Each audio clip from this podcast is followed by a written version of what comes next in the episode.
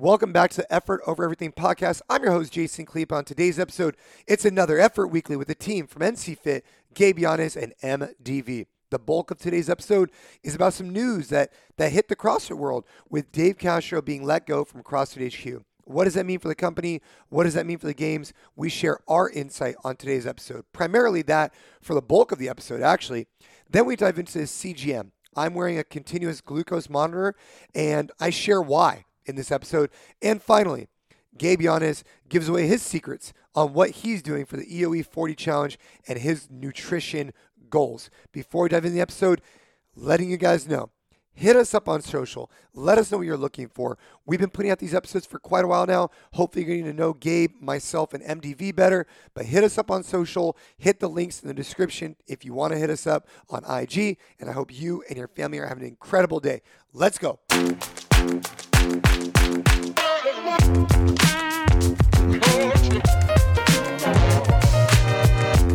Dave Castro got fired from CrossFit HQ. I was at the gym yesterday. I was coaching and I shared that information with the members there and they were shocked. And frankly, I was a little bit shocked. Uh, but how'd you guys feel about it?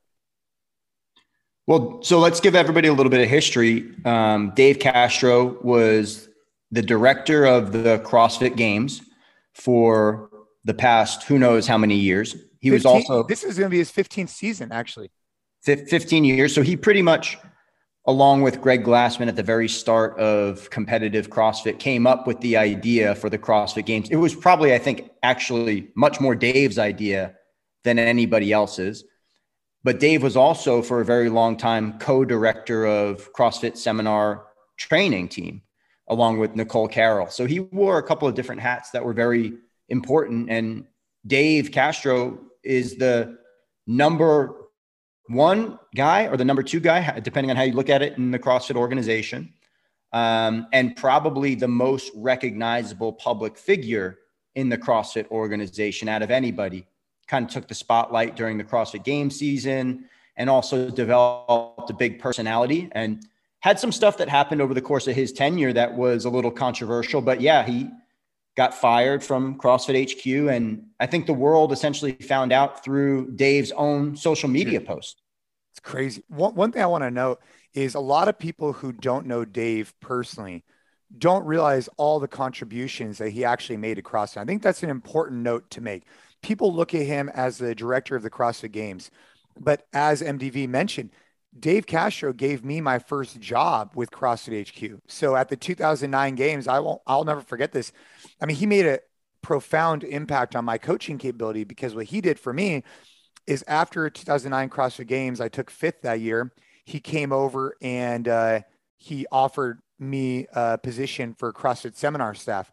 And I had been working to get on that for a while. So he really was the person, along with Nicole Carroll, who led a lot of those seminars, especially in the early days. I mean, he taught a lot of them. He taught my level one.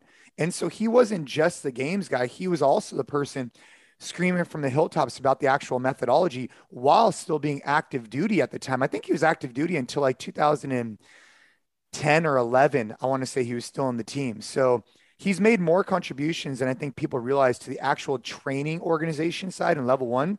But I think he gets his notoriety and the fame, obviously, from all the open announcements, the regionals, the games, all that type of stuff. So to to see him get fired, um, I think is is causing some shock in the community. Um, but for those people who understand the way some of these type of deals go down when a private equity group comes in and buys an investment i don't know if they really care as much about the people who were there before they're looking at kind of starting from scratch i imagine or, or, or at least getting rid of some people in that process and he unfortunately was part of that yeah and i also think we should make it clear before we get into the details of this discussion that these are just our opinions that we don't have any inside information on what actually went down or the facts of why someone was let go of or what was going on in the new CEO Eric Roza's mind. So these are just our opinions of the situation. I think I felt that the timing of it was strange. Um, you know, we're coming right into the 2022 Open, which is going to start in February, and Dave had just announced a few days before that he had finished or finalized the open workouts. So that at least seems to me like he might not have been expecting this.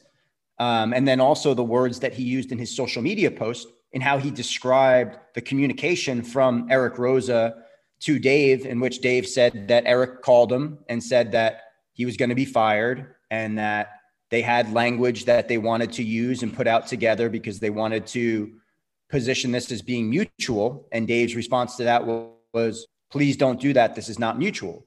So a lot of that. I don't, I don't know if there was a please. Oh, I there probably I, was. Yeah, there was no please in there. I, I, think I think in the post it, I saw a please. I think, but I don't know if there was in actual terms. We'll see. Yeah, we'll see. But um, those two things that we are able to know about the situation at least lead me to believe that Dave was caught a little bit off guard by the timing of of this move. I you know I think it's interesting because I have a different perspective than both of you probably a little bit closer to a lot of people that are on the outside looking in because I've never been a red shirt. I've never, you know, obviously, you know, Jay, you know, Dave on a much more personal level. I know you've had interactions with him. I've shook his hand at the 10 year anniversary of the N, uh, the NC Fit 10 year anniversary, but like to any extent beyond that, like I know him just as, you know, the announcements and, and all that outside looking in. And, and the things that are interesting to me are I don't know. And I, I don't know if these have any connection, but, and again, this is all just speculation, especially for me, who's like a complete outsider looking in. It was interesting that recently, and right on this podcast, we talked about, you know, like Dave's involvement in social media, like calling out James Fitzgerald and OPEX and like the criticism of CrossFit and him coming out and actually being very, very adamantly defending, oh, yeah. you know, the fact that CrossFit is you know, individualized and kind of that whole debate and seemed like he was really kind of going out and defending the brand and training methodology. So that's interesting that that happened recently. I don't know if there's anything there where, you know, maybe CrossFit didn't want, you know, these kind of battles to be like, you know, taken to social media. Like maybe now they kind of want to professionalize and not, you know, address these criticism out, out outside. I don't know. And then the other thing that was interesting, and you know, I, I, we can't just gloss over this, and I don't know if there's any connection. The fact that what was it two weeks ago, for the first time in years, Greg posted that um, you know he had uh, lunch with uh, with um, Glassman. So I thought that was interesting. Yeah, Dave. Um, Dave posted he had lunch with. Sorry, Glassman. Dave, I, Dave, I don't. Dave, Dave posted that um, he had lunch with with with Greg. So I don't know. It's the first time since everything went down that we've even seen Greg Glassman, like, you know, publicly, publicly or having any sort of interaction with someone that still is at HQ. It was interesting that the post was like, Hey, so great to see him. I don't know. I don't know. I, you can speculate all you want if there's a connection there, but I definitely thought that the timing of that to this being two weeks apart was interesting. Yeah. I think the timing's I don't know if the timing had anything to do with. I could speculate on the timing from a investor side perspective. Maybe when they took over shares of stock, who knows, right? Maybe when it actually. Anyways, you could speculate a variety of reasons why they did the timing the way they did, but a couple weeks before the open, uh, it just seems kind of odd. Um, you would think they would at least get through the open, maybe, because he's been such a figure of that for so many years. Or maybe they just wanted to rip the band-aid off and say, hey, you're not going to have any part of this. But I mean, he's been the one testing all these workouts, developing all these workouts. I mean, are they going to still use them? Are they going to start from scratch? It's just the whole thing. I think, I, I don't think that people, I think that people realize that CrossFit's more of a business now than it was before. I think people acknowledge that and they get that. But I think from a per, um, communication perspective, I think it just could have been communicated a lot better because it would have led to a lot less speculation on all these different things. And the way that people find out, you know, through a company wide email to the HQ and then Dave sharing like a morning chalk up post, it just seems kind of, it, it, seems like the communication could have been better on such a critical uh, decision from HQ's perspective. I mean, all around. Well, I mean, I think that that's probably an indication that Eric called Dave and tried to keep this. They want to control the narrative behind, right? That's my speculation is that Eric called Dave, told him he was going to be let go. wanted to agree on some language that they would all put out. And Dave probably gave him the middle finger about it and said, we're not going to go that route. You know, I'm, I'm, do not agree with the language that we're going to use. I'm going to post this on my social media and that's going to be it. The interesting part is that uh, two days or a day after Dave got fired, he's down with Chuck Carswell in Atlanta. Right. But he's, he's tagging CrossFit training and still promoting that team, and which he has always done. He's always been a big supporter of the CrossFit seminar staff team. He's had that team's back for years and years and years. I believe that he still is very strongly convinced about the methodology of CrossFit and the training of CrossFit and the coaching staff. I think the leadership of the new organization probably is not necessarily where Dave has alliances or allegiances anymore. Um, but you you could probably speculate that you know Dave is still going to be somebody who will support his team. He, he's one of those guys. You know, he's got the military background. He's always going to have the the backs of the red shirt trainers, and I think those trainers are always going to have Dave's back as well. It's going to be very interesting to see over the next couple of weeks and months what comes out you know, watching social media today, it's a little strange because it's like he fucking died or something. Like everybody's putting up these tribute posts and like tagging him in them. And like he got let go from the organization, but the guy's not dead. He's still going to be around and be doing stuff.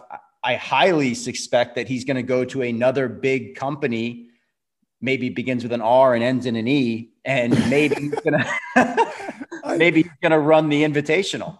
No, I think you're right. I, I think um, yeah, the tribute things. I mean, I I commented on his post, uh, just saying, "Hey, man, appreciate all you've done for the sport and for me.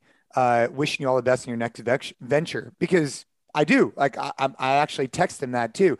I hope he does well. You know, him and I have had our differences over the years, um, because for one thing, I mean, he was true and true to CrossFit, HQ, Greg Glassman, the entire thing. I mean, he was as allegiant to that team as possible. And and I you got to respect someone who's that, you know, kind of like all in all the time, especially like you said about the red shirts and whatnot. So, you know, I'm sure this is going to be a, probably a blow to him, but at the same time, I imagine he'll be able to catapult it into something really special. I mean, who knows, right? He's he's developed his own personal brand, which is interesting because what could he do with that in the future? Could he go and be a consultant for different events? Could he go and work for a Loud and Live or a Rogue or whoever, right? I don't know.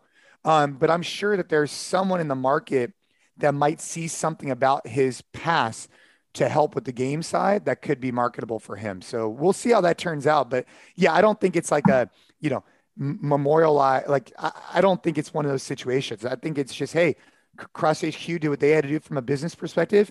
He's going to go move on, go do his thing. And in the meantime, people are going to be pretty frustrated about it, but I'm sure that in the long run, it'll work out for everybody. I'm, I'm, I'm curious if you guys, uh, obviously, it seems like in the short term, especially like you said, with the open around the corner, this obviously isn't a good thing for CrossFit, right? I think that there's a lot of people that feel that someone that was integral to why they fell in love with this training methodology and the open specifically in the first place is now gone. I feel like a lot of people that maybe were on the fence about coming back to doing the open this year or getting back to, you know, this this rebuilding that CrossFit has gone might be pushed away by this decision specifically. But what do you guys think the like is this maybe a, a positive move in the long run for CrossFit? Because we say this all the time, like you know the people that get you to a certain point aren't necessarily the people that are going to get you to you know wherever you want to go and you know again eric Roza, don't know him but he seems like a very successful smart guy and you know there's got to be a reason why you know they're going in this direction and maybe dave wasn't a part of that plan. You know do you guys see this as something that might be positive in the long run? Is it too early to tell? And also, you know, I'm curious to hear from you guys because this is one thing that we've talked about before. You know, how does an organization, whether it's CrossFit or, or a gym, best deal with having to lose a key member of their team that clearly has the backing of a lot of other members of their team? Because I know it's happened to us. I'm sure it's happened to gym owners. For whatever reason, you lose a head coach that, you know, all the members and other coaches love. You know, how do you kind of navigate that shit? I, I, did see something online that I thought was interesting. I'll share with you. I, I watched one person's perspective. He said, Hey, I am new to CrossFit, but I watched the CrossFit games and I don't understand why you guys think uh, removing Dave from the position is a big deal. He said, When I watched the CrossFit games, my first impression was that this thing was all about Dave Castro and it wasn't about the games or the athletes. This was this person's comment, right?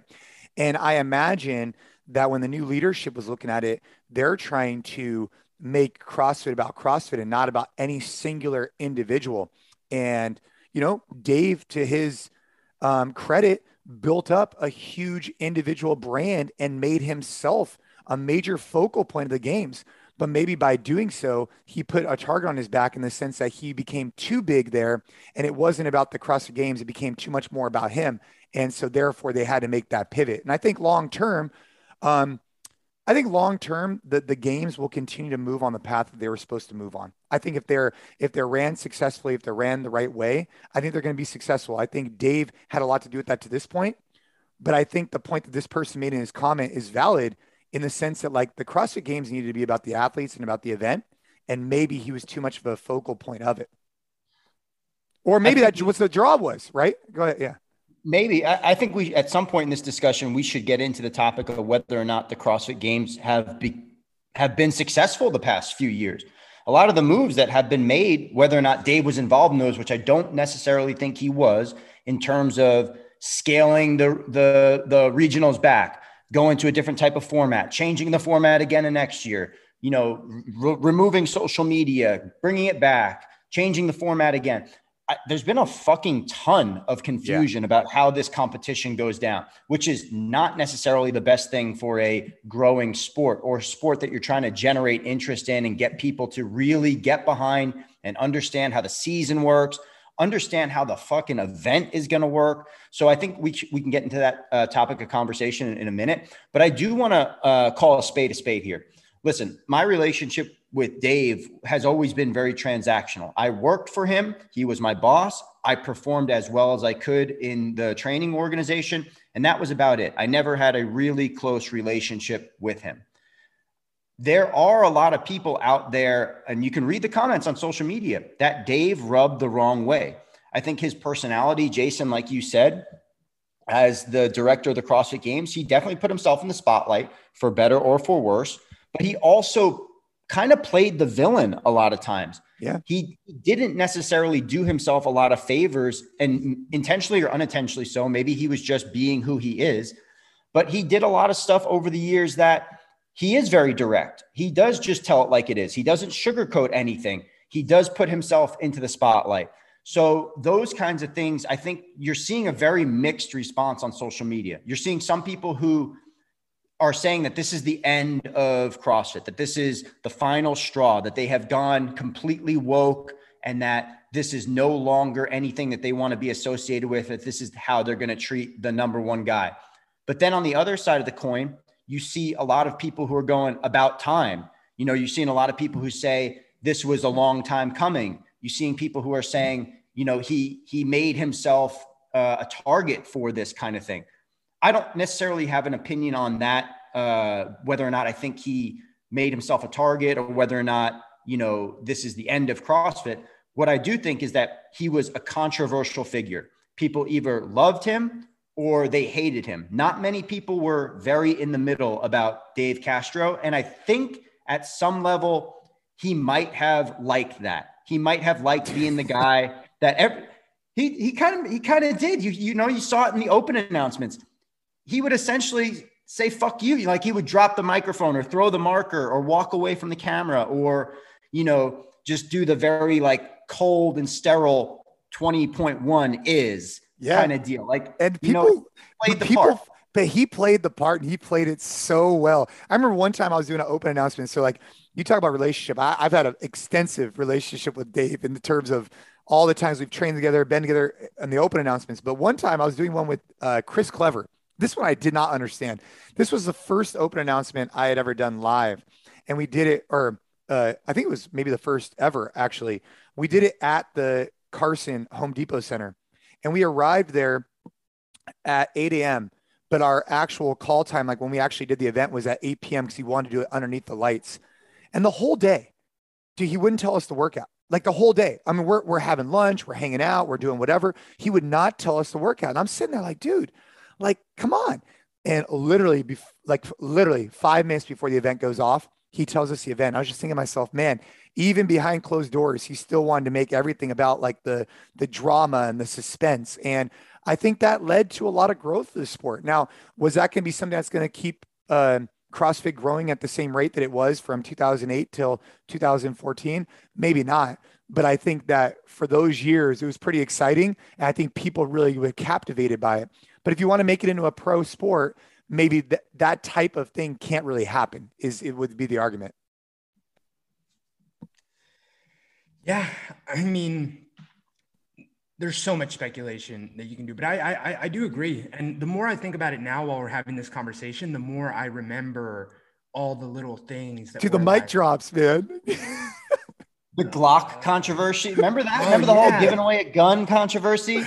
Right uh, at the uh-huh. middle of like a there was a school shooting that happened or something, and then they decided to announce that they were going to give away Glocks to the the winners of the CrossFit Games. Yeah, a lot of interesting moves, and even the whole you know, his presence on social media is incredibly controversial. Yeah. You know, he's got, you know, the TDC Hunts page that I actually really enjoy following, but that, you know, he always posts screenshots of people like replying to, you know, him. He hunts a lot of wild boar on his property and, you know, people respond saying that, like, you know, all we don't have to get into that, but, you know, he shares that. He's very, open and uh, outward about what you said. It's like he, he doesn't give a shit. Yeah. You know, he doesn't give a fuck. This is what I do, and he's gonna literally put you out there for the world to see if you disagree. Which, you know, like that's just who Dave is, or it seems it's who Dave is.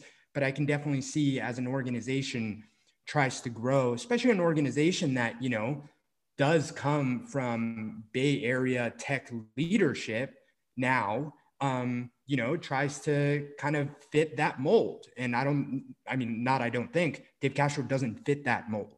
Just doesn't.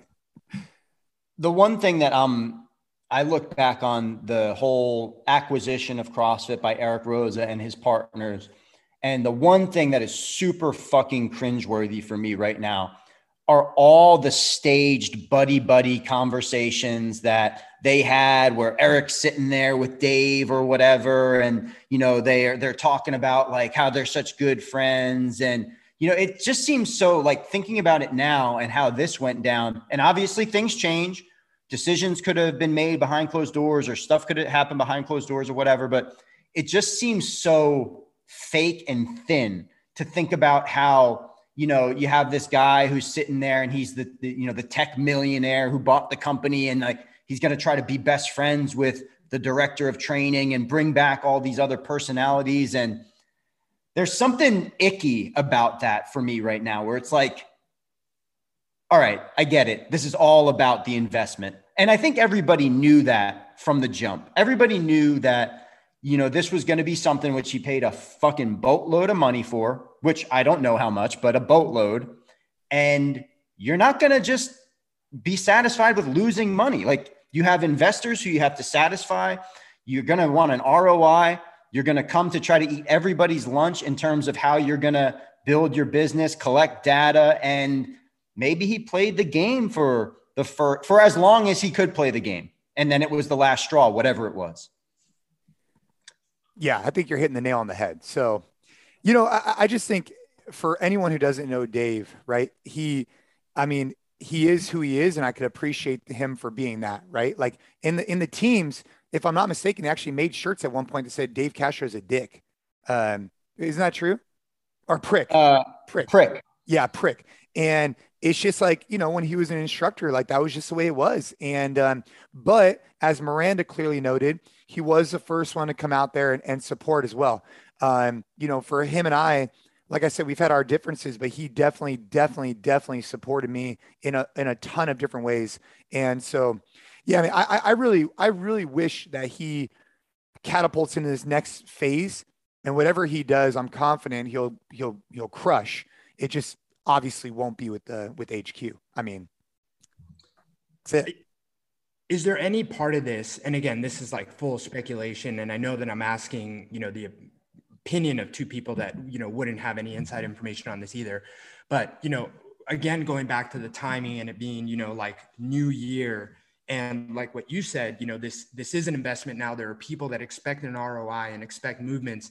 Is this also one of those moves similar to you know big sports fan here you know when a team do, isn't doing well like someone has to take the fall and can't fire everyone, can't get rid of everyone. Like, is it uh, looking at 2021 for CrossFit, things falling shorter than expectations and being like, you know, got to shake up the boat somehow. And because of a lot of the reasons that we've mentioned, like, you know, Dave Castro is just the guy. Like, you know, the manager always gets fired when the p- players underperform. Why is that? You know, that doesn't always make mm-hmm. sense, but it's the way it goes in, in sports, at least. Yeah. I, I, I understand the analogy you're trying to make. That happens in sports all the time. the fucking manager falls on the sword for the team, for the players who are underperforming. I, my opinion on this, again, no inside information. My opinion is that something was the straw that broke the camel's back in terms of either a post, uh, a, a, comment, uh, you know, behind the scenes interaction, um, something made this move happen when it happened. And I don't like, I agree with Jason. I think the timing is fucking weird at the beginning of the open. Um, and all the other scenario that we kind of talked about before that. I just think that something happened where Eric made the decision that he might have wanted to make for a long time and just was either putting it off or didn't have the cojones to make right away. Yeah, it's all speculation. I, I, am curious though. You know, I would also be interested to hear uh, how equity was distributed between um, people in the vesting schedule. I don't know. I don't think that's going to be public information, um, but I would be interested to see how previous HQ people, when Eric and team bought the company, and they pulled Nicole Carroll, for example, back in, and Dave and others did they receive some type of equity share of the new organization? And if so, what did that vesting schedule look like? Typically, you know, you're looking at three, four year vesting schedule, let's just say. Uh, was it, and then, and then is that vesting schedule happening like, you know, in a couple of months? You know, I, I don't know. It, it, that is total speculation, but I would be really, really curious to see how that equity share went.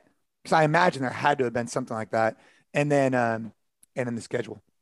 I mean, well, I was just going to say, like, yes, it's purely speculation, but, you know, at least knowing what I know, and it's not a lot, but like knowing what I know about how a lot of these private equity deals work, like, none of these things are uncommon, right? Like, you know, the fact that there are, like you said, you know, schedules, investing schedules, and, and very big deadlines, because going back to MDV's point again, like, for the people that are in charge now behind closed doors, you know, this ends up being a math equation, a business equation. Every piece of it does, right? And if, like you said, there's a deadline coming up on, you know, whether there's equity distribution or whatever, you know, that's when decisions do get made. And, you know, maybe it is has less to do with, you know, his social media and all the things that we've been talking about and just purely comes down to you know financial decisions. Who knows? But it's not uncommon that that's how these things work.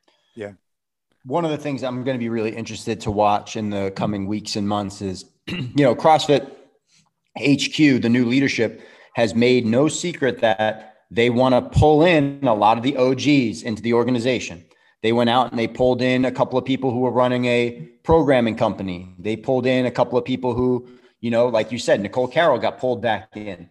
They pulled in a couple of people who were outside of the organization, who were uh, outside of the formal HQ, quote unquote, but were big time seminar staff members. And all of those people, to my knowledge, are Dave Castro loyalists through and through. And where does the where do the chips fall now that this decision has been made? Is it, hey, I'm gonna ride or die with CrossFit HQ no matter what? Or do I, you know, take personal loyalty and, and put it over that?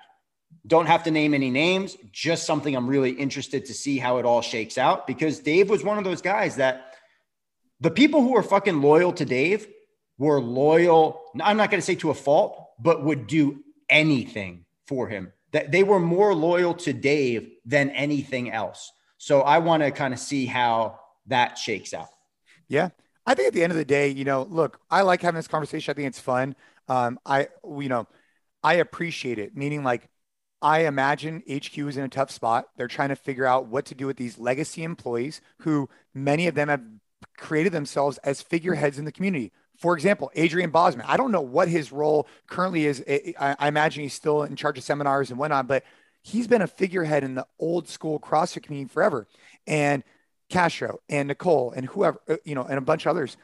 But I also think from a business perspective, just because they're figureheads or they made contributions in the past, you know, that may not align with where the vision of the business is going in the future. And so ultimately, you know, I think anybody who saw this sale figured that eventually some of these things were going to occur.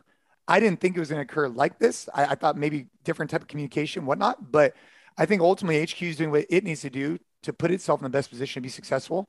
And as a return, um, you know, there might not be a place for a few people, but I'm confident that if they've done, if they've earned their title and their notoriety and what they're doing, they're going to go out and find something else that's just as good. And um, I'm looking forward to seeing what Dave does. I agree. You know, one thing that I want to make very clear kind of before we wrap up this part of the conversation is that as much as you know we're speculating different things here and asking different questions like and i know that you know you guys would agree like i i, I hope that this is a positive move both for crossfit and for dave you know i don't know dave very well but you know and we say this all the time you can make the argument that you know at nc fit with the app we have with the collective and now crossfit having cap like they are competitors to an extent. But Jay, you say this all the time. We want to rise the tides. And, you know, my little sister actually just took the CrossFit level one. My parents moved out here to Texas. They joined a CrossFit gym because it's the best way for them to like plug into a community, do fitness. Obviously, there's no NC Fit out here, maybe yet. Um, so, I mean, I, I, I still, regardless of where the chips fall, hope that you know this is a good positive move for CrossFit moving forward. Hope it's a positive move for Dave moving forward. Um, but it will be interesting to kind of follow the story and and and kind of see where things go. Yeah. I think all the people that are getting like really, really frustrated and and creating these knee jerk reactions, you know, I would recommend for them just to kind of chill for a second and think about the big picture. And they don't have all the information. They don't know all the backstory, right? I just wish both companies all the best, right? Or the company and Dave all the best. I think the speculation's fun to think about what actually went down, but ultimately, I think the truth will come out in the future. And it could just be, hey, HQ has an agenda to go do this, and Dave didn't fit in line with that particular agenda, and it is what it is. Um, you know, the the social media comments on Dave's post, and then also some of the, the posts from the post. Game, the games post it's like the sixth circle of hell in there. Like if you if you want to maintain any level of sanity and faith in humanity, do not go, go and read the comments. it's really bad. Yeah. It, and it just shows the type of times we're in right now, right? Like, um, for sure. But you know, I I, I will I, I do want to acknowledge while we're talking about Dave though, like again, he made a lot of contributions. He ruffled some feathers for sure. But one thing is for sure, for sure like the games would not be what they are today, 100%, like undeniable without Dave Castro. Like there has been other players during during the years who've made contributions, including back in the day Tony Budding, who a lot of people don't even know who he is. He made a lot of contributions as well, but it wouldn't have been what it is today without Dave Castro because it started at his family's ranch and it was really his vision to grow right? Going from the ranch to the Home Depot Center was a lot of his vision. And he was pushing this narrative forward. You know, Greg was never a huge fan of the sport. He really never thought of it that much, but Dave really did. And, um, you know, he created a lot of opportunities for a lot of athletes to be making a lot of money doing what they love for a living. So congrats to him for that. And, uh, you know, I hope he goes out and crushes next thing. Yeah, I mean, regardless of what you think of the competitive side of the sport and decisions that have been made in the past, and you can certainly, it's another interesting conversation I have. You can go and you can argue, hey, yeah, you should have done this, you shouldn't have done that. There's no way in hell that CrossFit gets a Reebok sponsorship without the proliferation of the CrossFit Games. It put CrossFit in a position to make a massive deal with an international company, which really helped grow CrossFit for better or for worse. Again, there's some arguments that can be made there, but it it made massive, massive business sense at the time for CrossFit to partner with Reebok, sell the Nano, have the cross Reebok CrossFit Games, and all the things that have come out of that, including companies like Noble and other these other things that have now become more popular in the space. Yeah, yeah, yeah. I, with with yeah. all that said, what do you got under your t-shirt, Jay? so under my t-shirt, I'll just uh so I have um what did you call how did you describe it? Uh it's, it's a CGM, it's a continuous C- glucose continuous monitor. glucose monitoring system, right? And this is an interesting topic because I just put it on this morning for the first time ever. Um, I had received one from a company like maybe six months ago, and it just I looked at it and it was just kind of bulky. And I thought for sure if I was doing jujitsu, it would get knocked off. I thought for sure. But this new one I got is pretty, pretty flush with the skin. And it has this athletic uh, um, kind of cover that I could put on top of it. But it, essentially, what happens is um, you download a few different apps. So I think the systems are, I, I'm looking forward to seeing what happens with these continuous monitoring systems like a year or two from now once the technology catches up. Because right now, you need to download two different apps one from the company one for the actual like blood monitoring system on your skin. You then, um, it, it requires a fast for eight hours. You can't uh, drink anything, eat anything, uh, exercise at all. And you basically place it on your body, right? So I, I put it on this morning and it takes two hours to get its initial kind of like um, bearings. And I'm going to be able to tell my blood, uh, blood sugar level, levels um, moving forward. And I'm really interested to see, based on the food I eat or what I drink, what impact that has on um, my blood glucose levels. And as a byproduct, what impact that has on like the um, hormone, like like insulin levels and things of that nature. So that's really why I'm doing it is just to capture some data. That's interesting, Jay. I'm I'm I'm pumped to see how that goes. Um, I've looked into getting one and just kind of haven't haven't pulled the trigger. So I'm interested how your uh, experiences with that. Um, but it brings up an, a really interesting conversation that I know MDV wanted to have, which is, you know, there's, I think, a slippery slope or this like misconception. And I'm not saying that this applies to you in this monitor, but it definitely applies to a lot of people and a lot of wearables in general, where there's this kind of like blind trust in what the data is is showing you and people almost become obsessed to like take the whoop strap, for example, and I'm only using that because this actually happened to me. Got a whoop strap, you know, it's supposed to use HRV. And we talked about this on the podcast mm-hmm. before mm-hmm.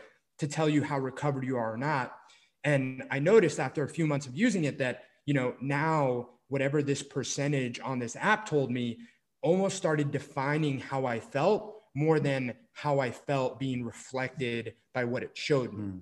Um, so I think it's interesting because you know, as we get access to so much more data, like it's incredible that now using these CGM monitors, like you literally know throughout the day what your um, blood glucose levels are.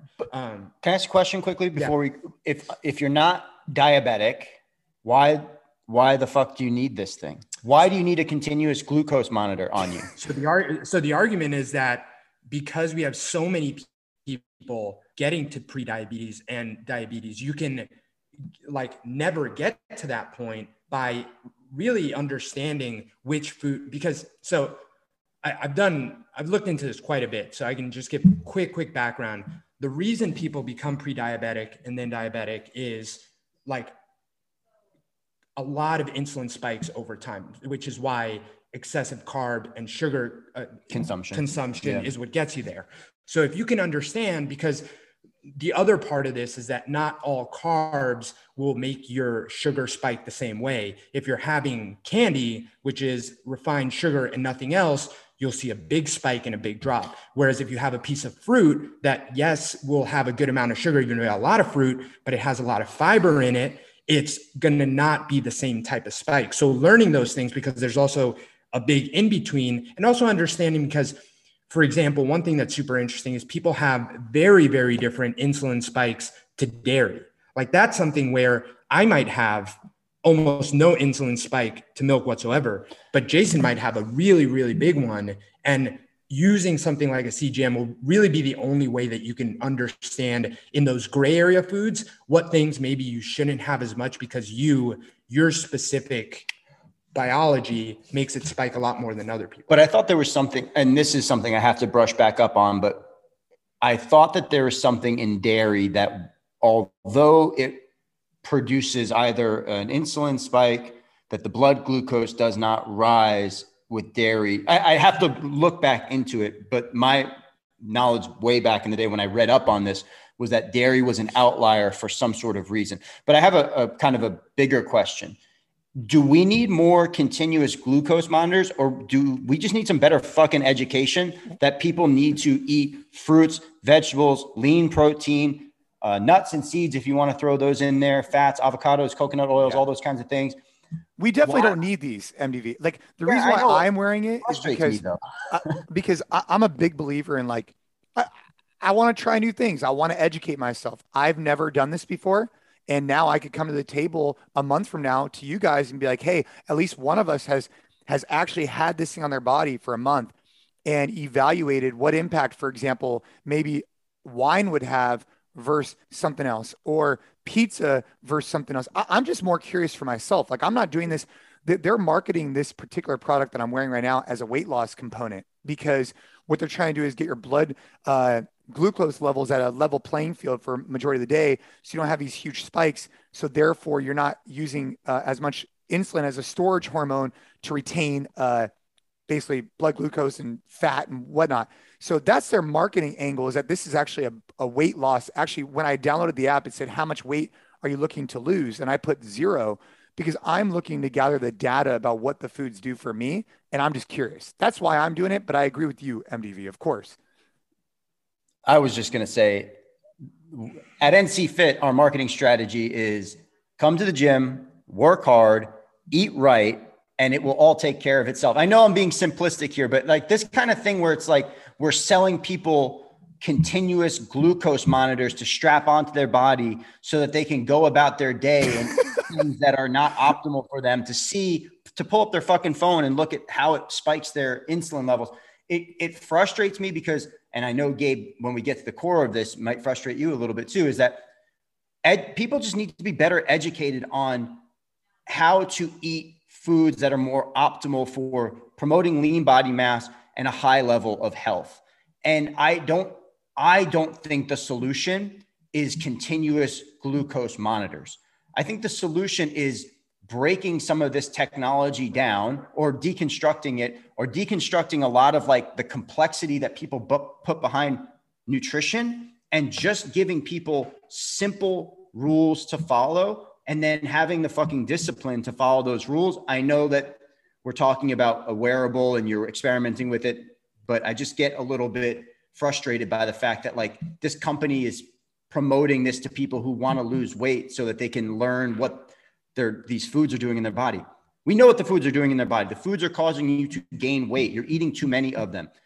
Reduce the amount of food that you're eating that's causing you to gain weight and start eating things that are more optimal for you in terms of your nutrition, your health, your fitness, and your life. Well, I'm gonna I'm gonna come back to you guys in a couple weeks. I'm gonna say, hey, when I ate these foods across these, because uh, EOE 40 challenge, right?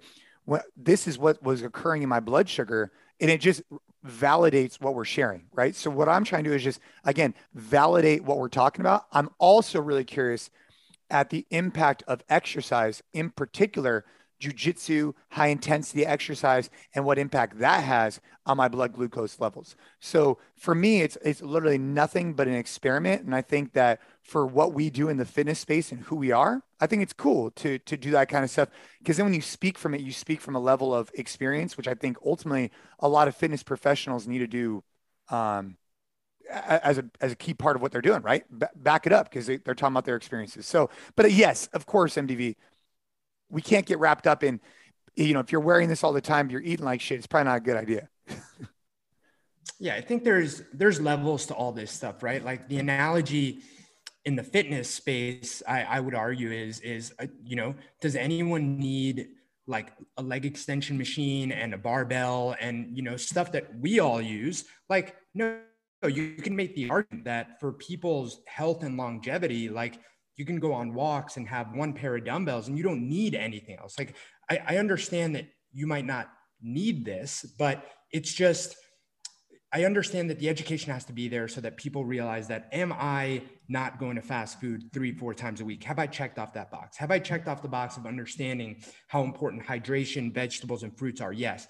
But if I want to further understand, you know, how starchy foods versus dairy versus all these things like impact my response and energy levels and my metabolic health moving forward, then something like this could be very valuable. Same way, you know, if you've gone to the point where, you know, in fitness, you want to gain a little bit more muscle and be very specifically training for jujitsu, for example, you're going to get a leg extension machine and this piece of equipment and that piece of equipment. Whereas most people could just start by walking four or five times a week. Where'd you come up with leg extension I, machine? I understand the, the argument that you're making there, but I think that this the comparison is probably more akin to supplementation for nutrition yeah. for fitness goals because equipment is a whole different story. I get it. It's a tool, it's a more complex tool than you might necessarily quote unquote need. But for me, this is like this is like the nth degree of where I think someone should go if they're thinking about losing weight. Like if you're thinking about losing weight and the first thing that you do is strap a blood glucose monitor to you, again, unless you have some sort of medical condition, you're already pre diabetic or diabetic, completely different story. If you need to lose like 10 pounds because you got a little lazy uh, through COVID or you're eating a little too much or whatever, like the first thing you should do, in my opinion, is start fucking working out. Start making some better food decisions. Maybe start thinking about your stress levels or your sleep levels. It, it's a little bit of like a, a jump into like the deep end of technology, majoring in the minors for me. But I understand also, like jason saying, the data that you could get back is interesting, in particular, the training data and how that might impact what your blood glucose levels are throughout the day. I'm almost more interested in that than how the foods are impacting my. And my I'm gonna be sharing with you guys. I got officially uh, seven more minutes of my uh, sensor warm up, they call it, and then uh and so you know like i said i've been fasted only had water today and then i'm gonna go do something and i'm gonna see what happens um and i'll get back to you guys on the data and i'll fill in all the listeners as well um you know well, speaking of yeah soon it's not going to matter because you can just plug into the metaverse and give yourself a six pack. yeah, soon it's not going to matter. I'm going to go moot in five years because our human bodies won't matter. hey, uh, dude. Uh, so you know what? We got some new gear at the gym, and the one piece of equipment I, I am pretty excited about is I got those. Uh, what do you call those? Um, those kettlebells that are what's it? Oh, the uh, the kettlebell that has the handle inside of it. I think yeah. they're called pressing kettlebells. Uh, I'm gonna look. Uh, we got those, and then we got the multi grip, um, uh, the multi grip grip bench press. I I highly recommend that thing. It's pretty cool. Yeah, and uh, Rogue Fitness helping to uh, outfit the NC Fit gyms, which has oh, been awesome. Fat, fat bells, fat, fat bells. bells. So I've never. So I just got them in. I'm super excited to give these things a shot. I was first introduced to them with uh, Kelly Starrett had him at his house, and he was showing me how he's able to work like you know just different types of position, right? And so I've never really seen anybody use them too much. Um, but we're definitely going to give them a shot. So I'll let you know how the fat bells go. They just arrived. And uh, Gabe Yanez, you guys just got some new gear out there in the ranch. So you got to send me some pictures when we get it all set up. We'll do. We'll do.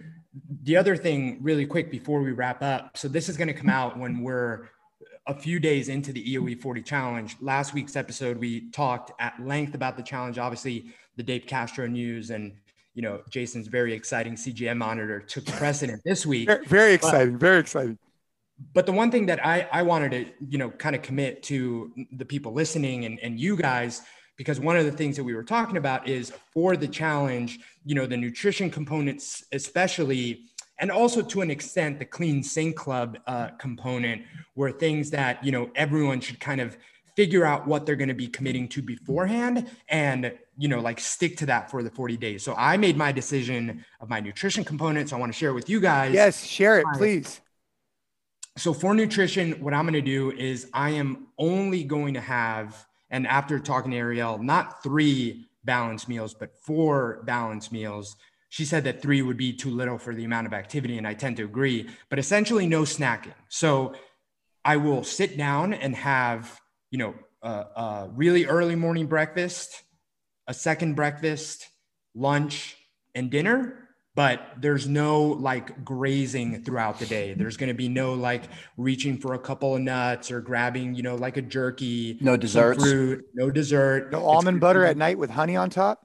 No, Ooh. it's going to be like what a balanced meal is as per the hands-on nutrition challenge. So making sure that each of my meals has a protein, a starch, a veggie or a fruit and a fat and those meals can be, you know, as big as they need to be for me to be full. Like I'm not mm-hmm. looking for calorie restriction per se here, but I'm probably going to get a little bit of calorie restriction just because I'm not, you know, grabbing some, you know, nuts and and and whatever throughout the day, which I'm actually really really big snacker. I was telling MDV since he's here at the house, we have the office and I never work from the office. Ariel uses the office alone. I work from the kitchen because I love having the pantry and the fridge like oh, within arms. so um, that's that's what I'm committing to. I'm I'm interested to see you know whether there's any, and I think there will be fluctuations in body composition, and also just I think it'll be good for me to realize um, how important or how much I might be eating without even noticing by just kind of you know grabbing stuff at all times of the day. So very cool, very cool. Jay, did you uh, nail down your nutrition I, component yet? Still thinking I, it through? We need we need to talk to you guys about it. I mean, I've I've been throwing around a few ideas in my head. One of them uh, was uh, well, the CGM monitor, of course, right? Um, I was thinking about going like legit, uh, pretty legit, or legit. Um, no, pretty legit. Like, like like paleo, like like meat, nut, seeds, like like really trying to avoid. Because I think what's what's hurting me on my nutrition side right now is probably just like the not caring and just eating like you know, cakes and cookies and candies and stuff like that. I think if I just commit to real food um, and do it maybe three or four meals, like what MD uh, Gabe's saying, um, that's kind of where I'm leaning towards. But I want to make sure I, I really quantify. I want to make sure it's like really quantified. What is my target? Because I think like the sleep thing. Um, I'll just tell you. So the sleep thing is going to be 5:30 during the week, and then it's seven seven on the weekends, right? So 5:30 and 7 is kind of where I'm at. I think that's a good goal. I think that the the movement side is no big deal. Got that. Uh, the clean sink club, that one's actually pretty easy for my family. Like I was telling you because of the kids are responsible for that. So for me, I'm actually gonna do clothes on the floor. That's gonna be the thing I'm doing. Yeah, I'm gonna have you text me almost every night. I want to see a picture dude. Actually, I, I, mean, I can show you my. This, I'm in my office right now. I got I got a rogue switcher on the floor right now. It's just bad. I just I throw it on the floor. I I don't know why I do it. It's bad idea, bad habit. And then the food one's the only one that I kind of have up in the air because I don't want to be so vague, right? I want to be pretty quantifiable for myself. You know, when you say like, oh, eat real food, it's like, well, you know, is having honey on top of a piece of, you know, chocolate kind of real food? You know, like, like I agree. I think that that's important. Um, that's where I fell short in the 75 hard, not having more definitive nutrition goals and parameters. Um, hey, I wanted to just clear up one thing really quickly because I got an interesting question on social media about the EOE 40 challenge. If you already have a super early wake up, yes, yeah. if you already wake up at 4 a.m. for work, you do not have to wake up at 3 20 a.m. What I would recommend you do is prioritize going to sleep 40 minutes earlier. Try to add that time to your sleep in the evening if it's possible. If it's completely impossible, try to find 40 minutes in which you can put back into your day for self development, for meditation, for guided breathing, whatever it is. But try to have 40 impactful minutes. My recommendation for anybody who's a super early riser already is add it back into your sleep routine. Go to bed 40 minutes earlier. Yeah, that's funny. I was talking to the 5 a.m. class yesterday about this actually, because a lot of them were like, well, dude, I'm getting up like whatever to get to your class at five. I'm like, yeah. You know, I was like, well, and then we started talking about this idea of going to sleep a little bit earlier. I thought that was a great idea. So, you know, I, I think the nutrition one for me is is going to be the the one that I really want to outline for myself. So I'll keep you guys posted. We could we could talk about it and we'll share more on the podcast about it as well. But that's a good idea, MDV. I like that. Very cool. Very cool. Well, gentlemen, uh, you know, talk a little bit about the Castro, talk about our, our blood glucose. I'm looking forward to providing you guys some insight. And I also need to let you know how these Thompson fat bells are. I'm, I'm really looking forward to testing those out at the gym and we'll give a little report on them. Any uh, closing thoughts. You two are together in uh, at the ranch. If uh, I'm sure you guys are getting a lot of workouts in or doing whatever you guys are doing. No, Texas is awesome. Um, um, it's very cool to see where Gabe and his uh, wonderful wife Ariel have set up their their ranch. And Jason, I hope you and Caden get to come out here and check it out um, and just enjoying life out here. It's it's really cool and very thankful to be able to participate in it for a short time here with uh, my buddy Gabe. Yeah, super fun. Um, a big reason that we got this place is to have people be able to come over comfortably stay. We have the airstream. It's a, it's a good setup for for visits. So looking forward to having you over here, Jay. My Ooh. only final thought is since we're in the first week of the EOE 40 challenge, you know, this is the week where things seem easy, motivation is high.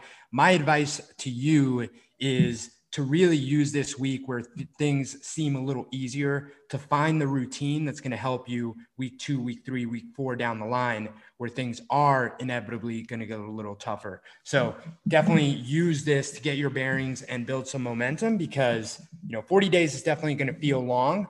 Um, but that's, that's where the magic happens. Love it. All right, gentlemen, we'll go crush out there in Texas and uh, we'll be in touch soon. Let's go.